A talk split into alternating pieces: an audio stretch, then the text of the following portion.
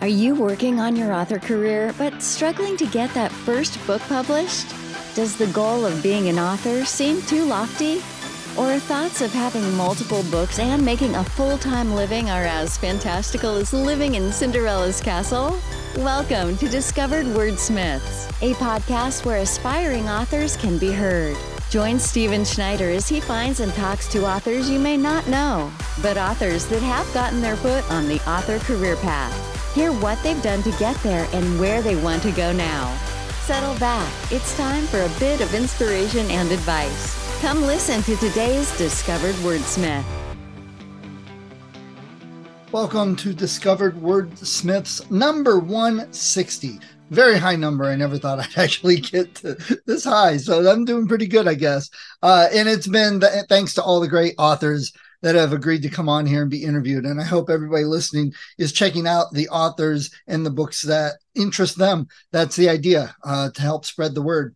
Uh, but today we have C.S. Devereaux. Uh, she has uh, some interesting things to say about writing and about her book, Fall from Snowbird Mountain. So I hope you'll listen up for that. And as this is going out, it is almost July. I mean, summer's going really fast. Seems like I just did one of these and it was just now starting to be summer, but here it is already a month into summer. Uh, lots of things happening. There have been a lot of author events. I've gotten to meet uh, Jeff Strand. I've gotten to meet face to face uh, Armin Shimerman, and just this last weekend, Kevin J. Anderson. So I've been having a good personal year uh, going in, or you know, first half of this year, uh, meeting authors, and I'm working with some authors now. Uh, with some support, a mastermind I'm looking at working at getting into, and I'm really pushing to get some more books out. I've got several I've been working on both some nonfiction dealing with this podcast and some fiction. So I hope everybody uh, not only checks out all the books of all the authors I've been interviewing, but goes and checks out all the things I've gotten going. I've got some serial fiction uh, prepared for Halloween and Christmas this year. So uh, I'm excited. It's a fun time and it's been really great doing this podcast. So I, I guess there goes my ramble for the week that uh, I, I enjoyed doing this. I hope everyone's enjoying watching it. And please spread the word, share the book, share the podcast, let others know. Uh, subscribe to the podcast. And if you don't like the book, you don't like the author, it doesn't strike you as something you'd want to read, skip it for the week. But every time people subscribe, it helps the algorithms for other people to discover it. So just by subscribing, you're helping all the authors on here. So please, that would help a lot. So uh, here is C.S. Devereaux. Good morning. Welcome to Word Discovered Wordsmith. See, I'm already fumbling. I want to welcome C.S. Devereaux to the podcast. How are you doing today? I'm doing great, Stephen. It's good to see you. Thank you for having me on your podcast. Yeah, this is great. I think it'll be fun. Tell us a little bit about you, who you are, and some of the things you like to do, where you live, and that stuff, other than writing. Okay. I grew up in Birmingham, Alabama. I live in Chattanooga, Tennessee, but I did a vast amount of things in between there and here. I've lived in major cities all over the US. I've traveled a lot and had varied career paths, but I've always been a creative person, whether I was painting or designing or writing. I began my working life in New York City as a flight attendant for a major airline and did that for about four years and then went to, to, work for a marketing company in LA.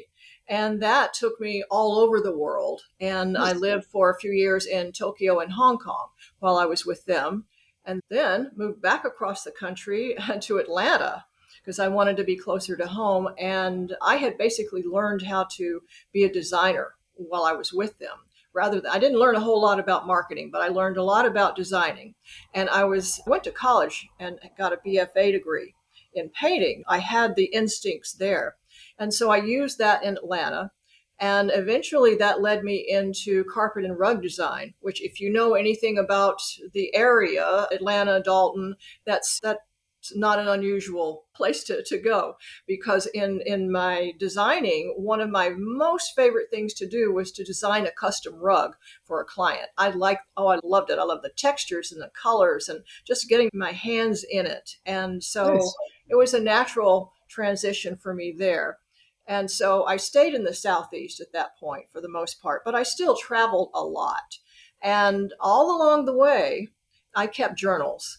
And so I was always writing. I actually began writing when I was about 11 or 12 years old when my mother gave me a diary. And that got me into a lot of trouble. But uh, we can talk about that later because I started making up stories. And uh, so I kept journals and wrote and but I didn't begin writing seriously until after I retired about 10 years ago. Okay, great. So you said you were in marketing for a little bit. I'm going to jump a little bit here. Has have you found that's helped you market your own books now? You would think so but I don't know that it has. I'm pretty much a loner. I like I'm like the introvert's introvert. I don't like being in front of people. It's a lot for me just to do this and talk to you.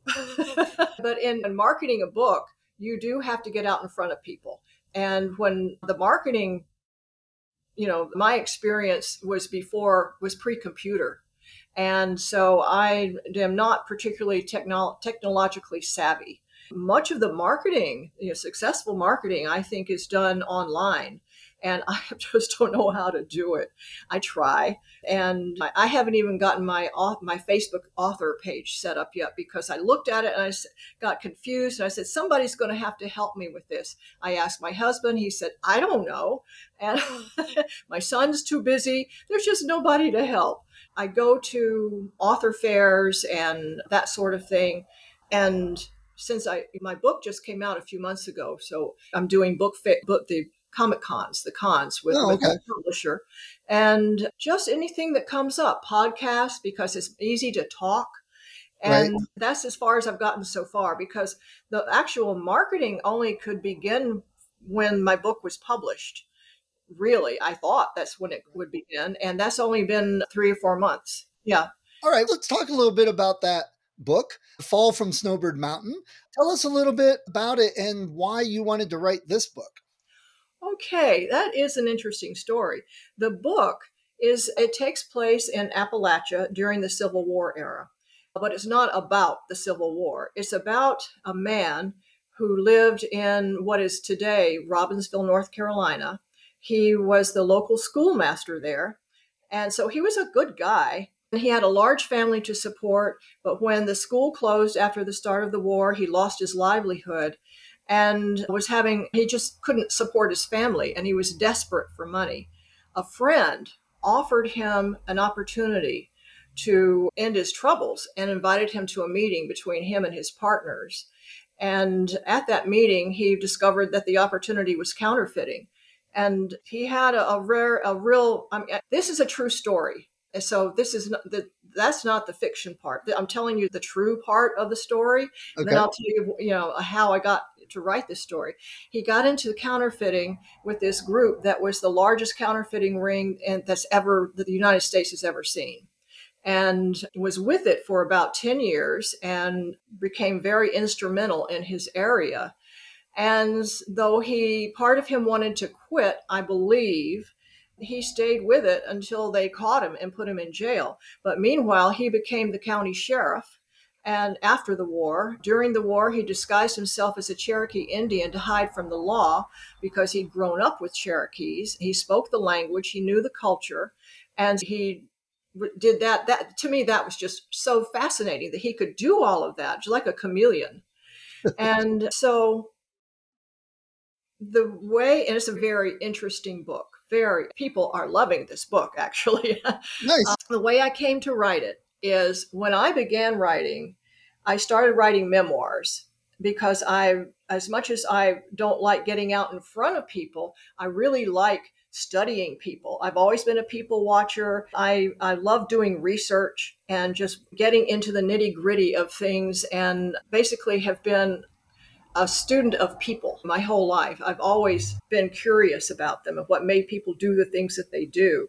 And so memoirs were a good way for me to get started. After I had retired, I was fooling around taking online classes from one of the local universities, University of Tennessee. and but didn't have a direction and that was one of my problems i never had a direction and so a friend asked me one time you know if you could do anything what would you do if you could write anything what would you write and i said i think i would write memoirs because it just seems like something that's always been fascinating so i wrote a couple of memoirs and then another friend asked me if I would write about her mother and her family and told me there had been a terrible tragedy and, and that no one had ever really written about. And she thought it would make a great book. But the problem was she couldn't tell me anything about it.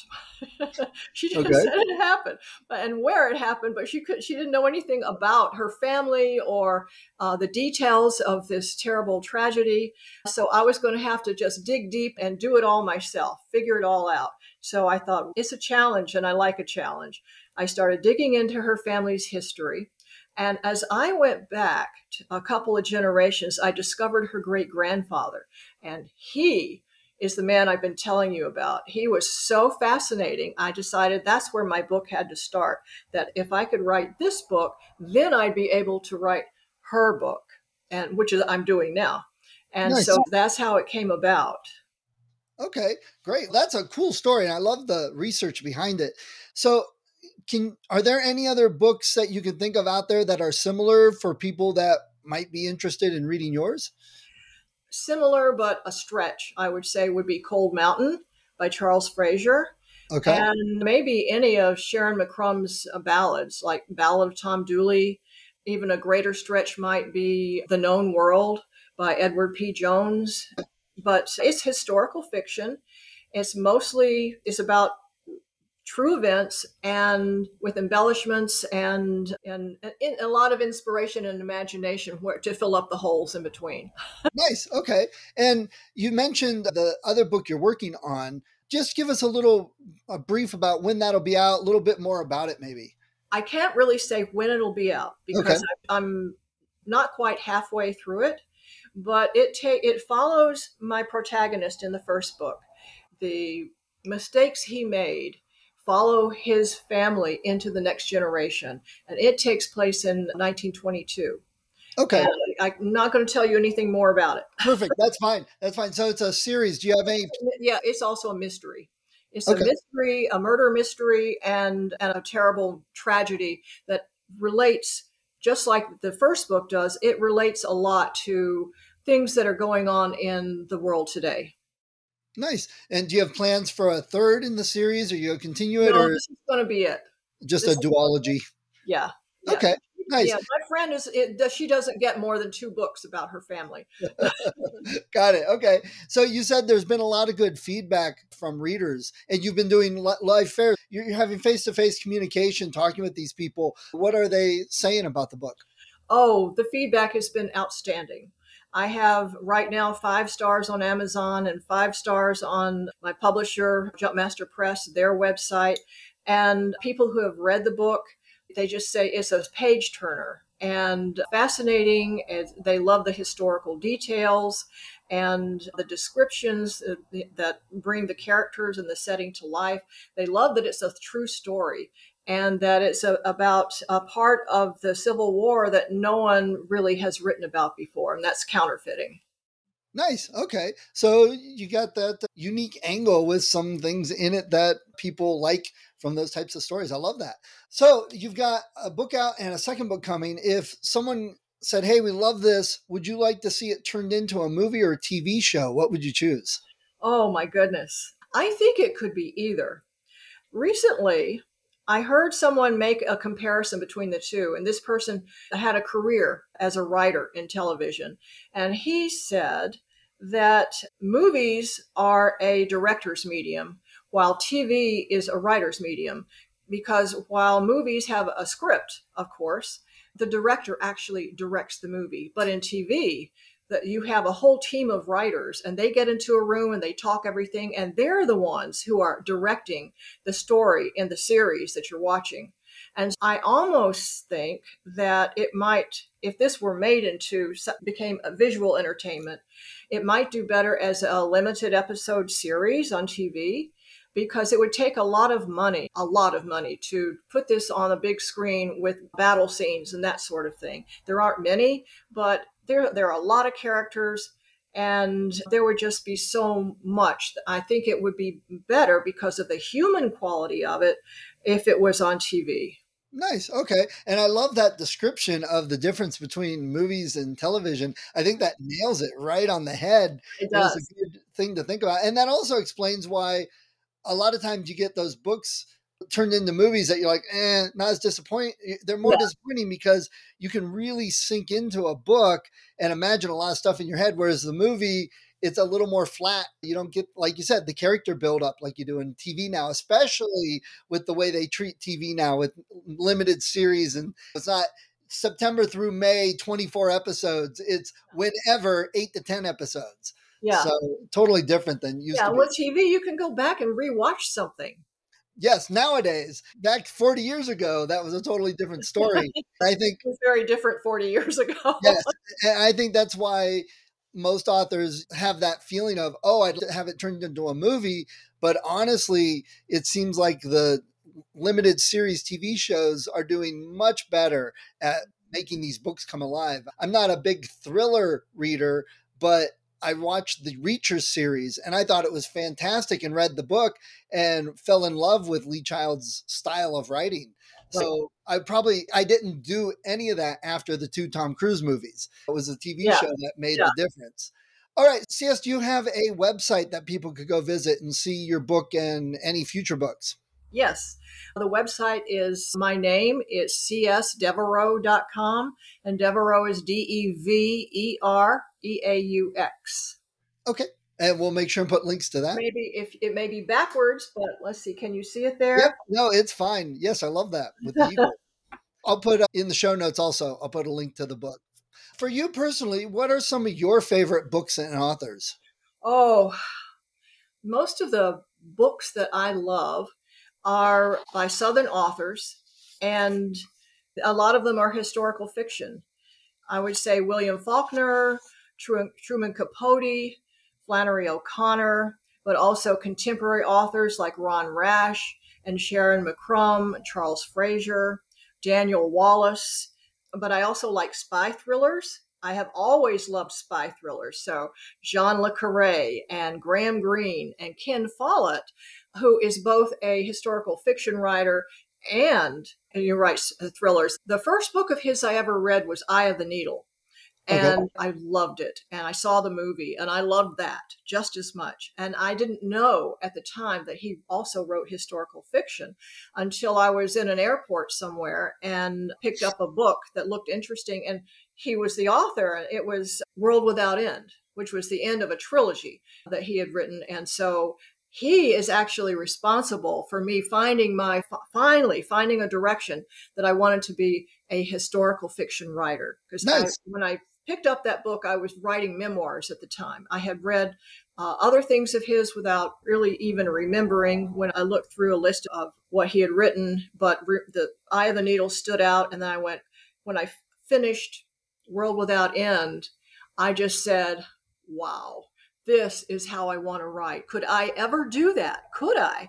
And I said, No, I don't think I can. It's just too good. I, and then I said, You won't know unless you try. So I'm trying to write like Ken Follett. nice. Okay. So for anyone that likes Ken Follett, check out your book because you're trying to be similar. So very like different, of course. yeah. yeah. okay. So I actually have a couple other friends in uh, the Chattanooga area. Maybe you'll run into them at some fair or something sometime. But do you have any favorite bookstores that you like to frequent? No, to tell you the truth. Chattanooga doesn't any longer have an awful lot of independent bookstores because I like independent bookstores the best. During the pandemic, we lost several of them. We now have a store called Winder Binder, and then we have a fairly new one that opened during the pandemic called Book and Cover. And they're both very good. Book and Cover focuses a lot on children's books but they carry they carry pretty much everything they also promote local authors and Winder Binder, while they don't do so much promoting, they carry local authors' books and they carry both used and new and just a lot of other things too. But another favorite, which is just like a hands down easy pick, is Barnes and Noble. And they are special because they're, as a franchise, the franchise owner also carries local authors and helps to promote nice. them. They have a, an open mic night every once a month and we can get up there and talk and present our books for sale and that sort of thing. You know that's another way that's another way to market my books. Yes nice. I love that. Yeah that's those are the three. Okay great. I'll put some links in the show notes. I like helping out bookstores and not the authors. So we want to talk a little author stuff but before we do if somebody came up to you on the street and said hey i heard you wrote a book. Why should i get your book and read it? What would you tell them because it's good it's a true story about family and human frailties and very relatable situations. And it, while it's a story of desperation and destruction due to war, it's also a movie about a book about money and greed and intrigue. So it, it hits a lot of buttons. And so that's what I'd tell them. I'd say, go buy the book. Okay, great. There you go. We were talking about getting to write your book and things you've been learning. So, what are a few things you've learned with this first book that you're applying to the second book? Oh, that I'm applying to the second book.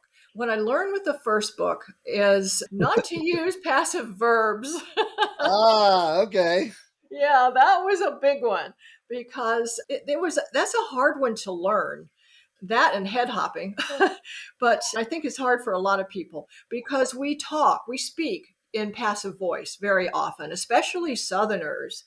And so when if you think in that way, uh, I in using was. Let's just start with was. And I have uh, a problem with that one too. yeah. And so it, it, doesn't take very much rethinking to, uh, to turn a sentence around and put it in an active voice and say, I did, this happened. Now, it's just a different way of thinking. And when you start writing that way, I also find out that my my speech gets better too. then I'm a lot more direct. I don't so southern anymore. I'm just more direct in my speech pattern. But that was a biggie. Uh, the passive verbs and also head hopping. I belong to an excellent writers group. That's another thing that I learned while I was writing the book that you cannot write in a vacuum, that you really need feedback from other people about the work that you write. And the best feedback is going to come from other writers. And because they'll be honest with you, your friends will pat you on the back and say, "Hey, yes, this is great, not helpful." yeah, but another writer will say, "This stinks." right you need a total rewrite here. Let me tell you what you need to do. And that's the beauty of the writers group. They say, let me tell you what, you know, what will help you. And they're not critical in, in a negative way. They're always very positive to lift, we lift each yeah. other up. And so that's another very important thing I learned is And if you do find a writers group where you feel like they're tearing you down, everybody's just critical, find a different writers group because that might not be the right one for you. Uh, and I know there's one writers group I've been a part of where two of the strongest personalities are both like thriller writers. So when they give feedback on anybody else's stuff, it's always from the thriller writer viewpoint, and that doesn't always fit everything else. Uh, exactly. Uh, romance and horror. I've heard them give critiques on romance and horror that I'm like, wait a second. This is a horror novel. You're trying to turn it into a thriller novel. They're different. They have different build up and setup. So the advice you're giving them will hurt them in the horror genre. And there's a little bit of clashing going on there.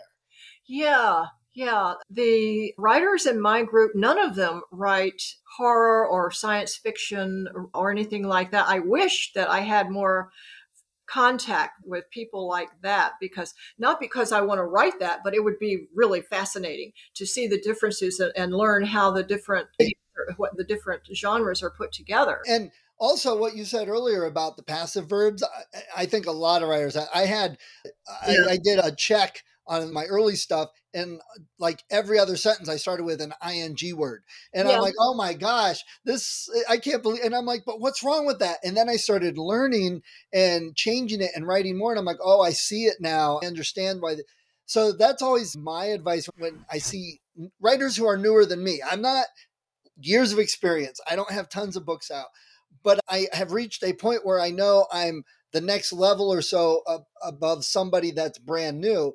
So I can help them out a little bit. And the advice I've been giving more often is stop worrying about editing that one story over and over and over and over and over and over and over and over because you're not going to help yourself. You reach a point where you're not changing it enough or learning anything new to make it better.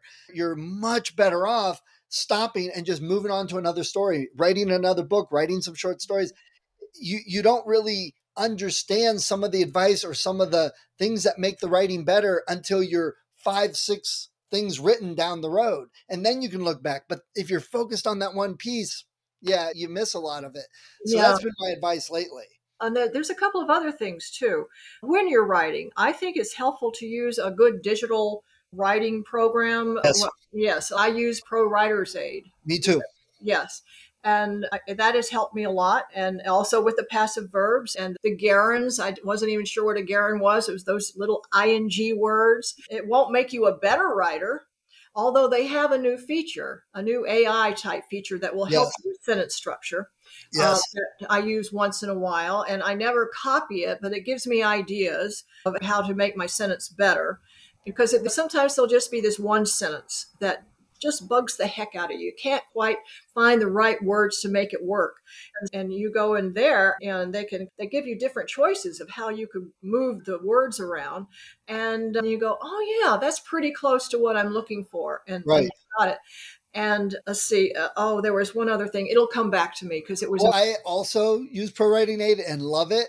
And I know there's some authors out there taking a big stand against these programs, especially with some of the new AI tools added to it. But I, I and I'm not going to really get into that argument with them. Hey, that's your choice. Okay, fine.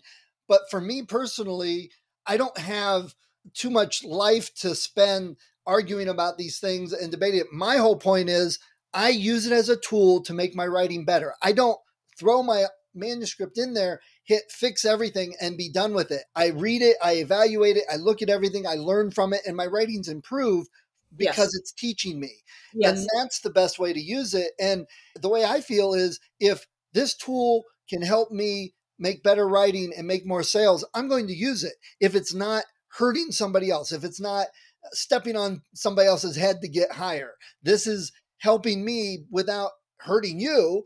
And so I'm going to use it and help make get get done faster, get done better, have more sales. And the thing, but the thing is, what I've also come to discover is there's separation, I think, between the craft of your writing and the sentences and your story itself, because people will remember the story itself way longer than any problems in your grammar and spelling and all that.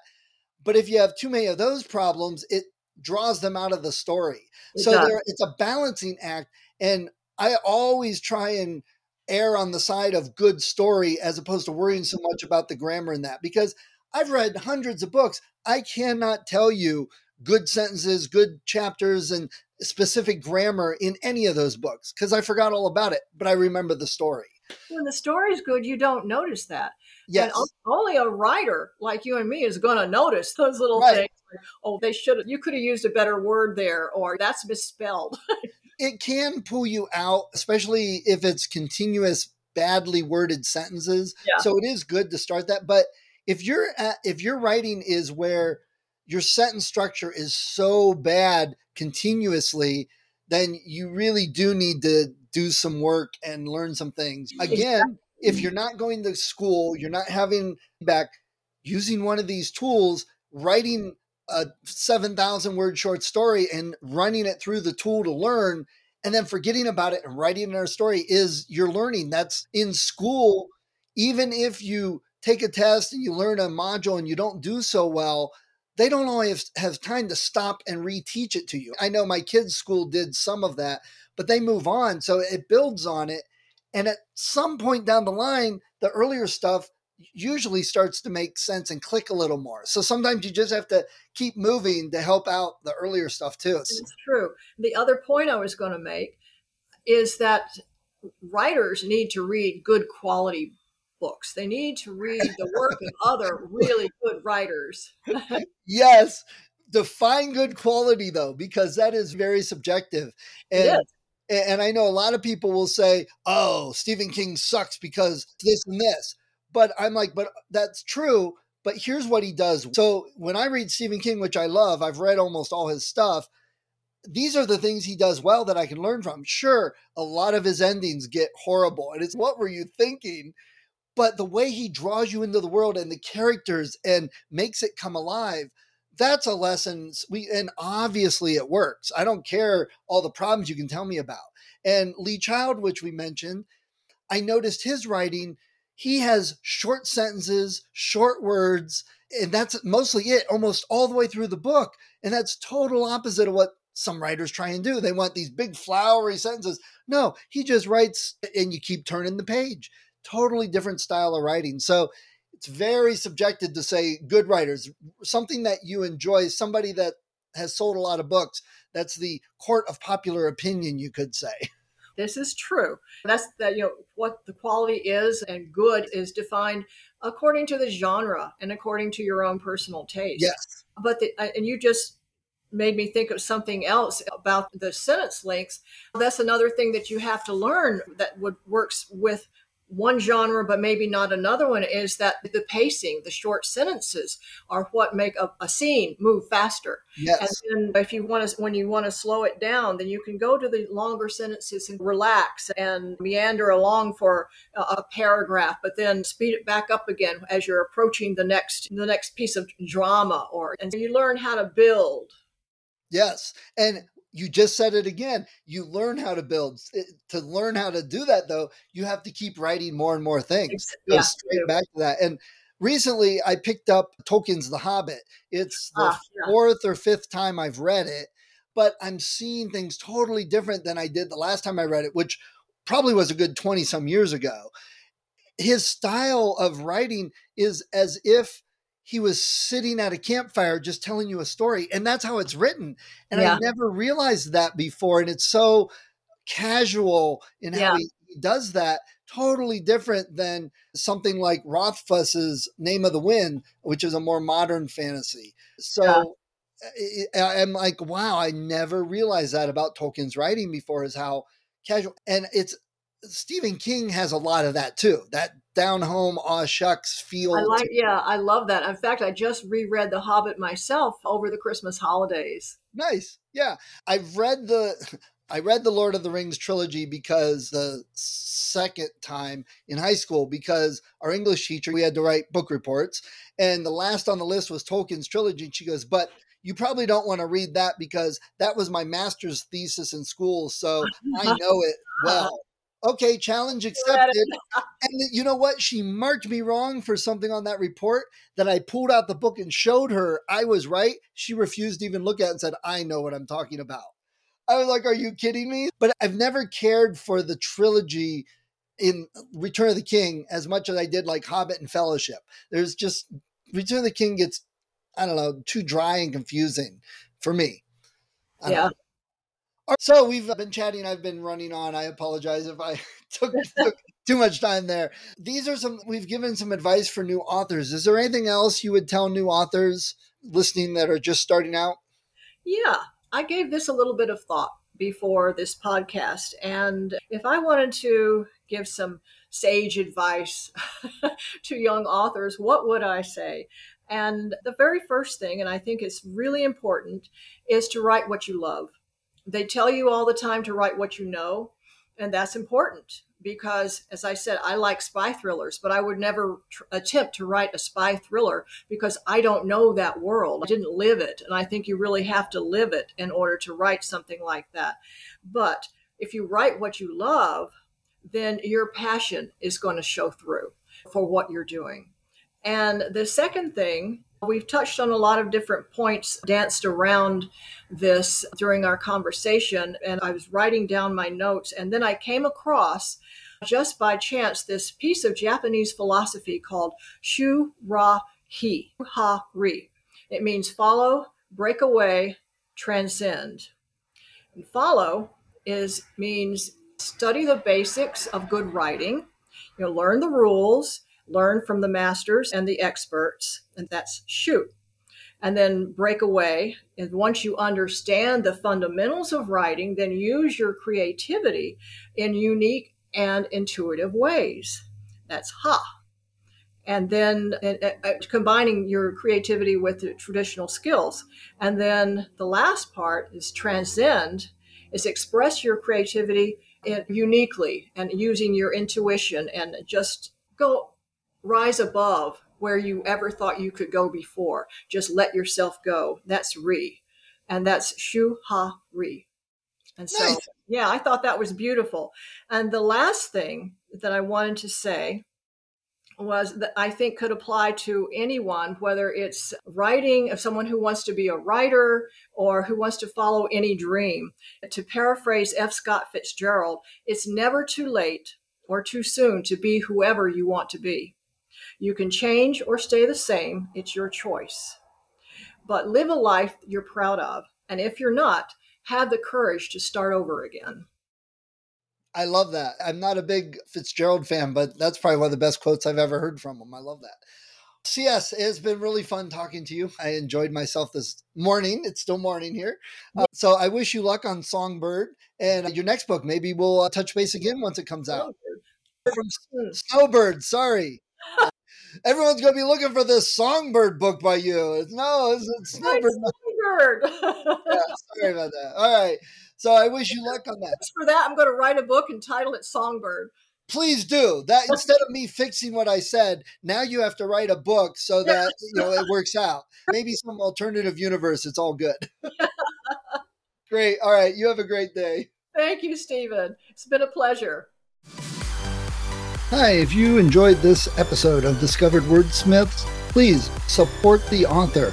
Go to their website, go to Amazon, look them up, get the book. And if you click on the link that I have in the show notes, you'll also help support the podcast so I can keep the hosting and all the software I use and uh, keep it running for to help more authors.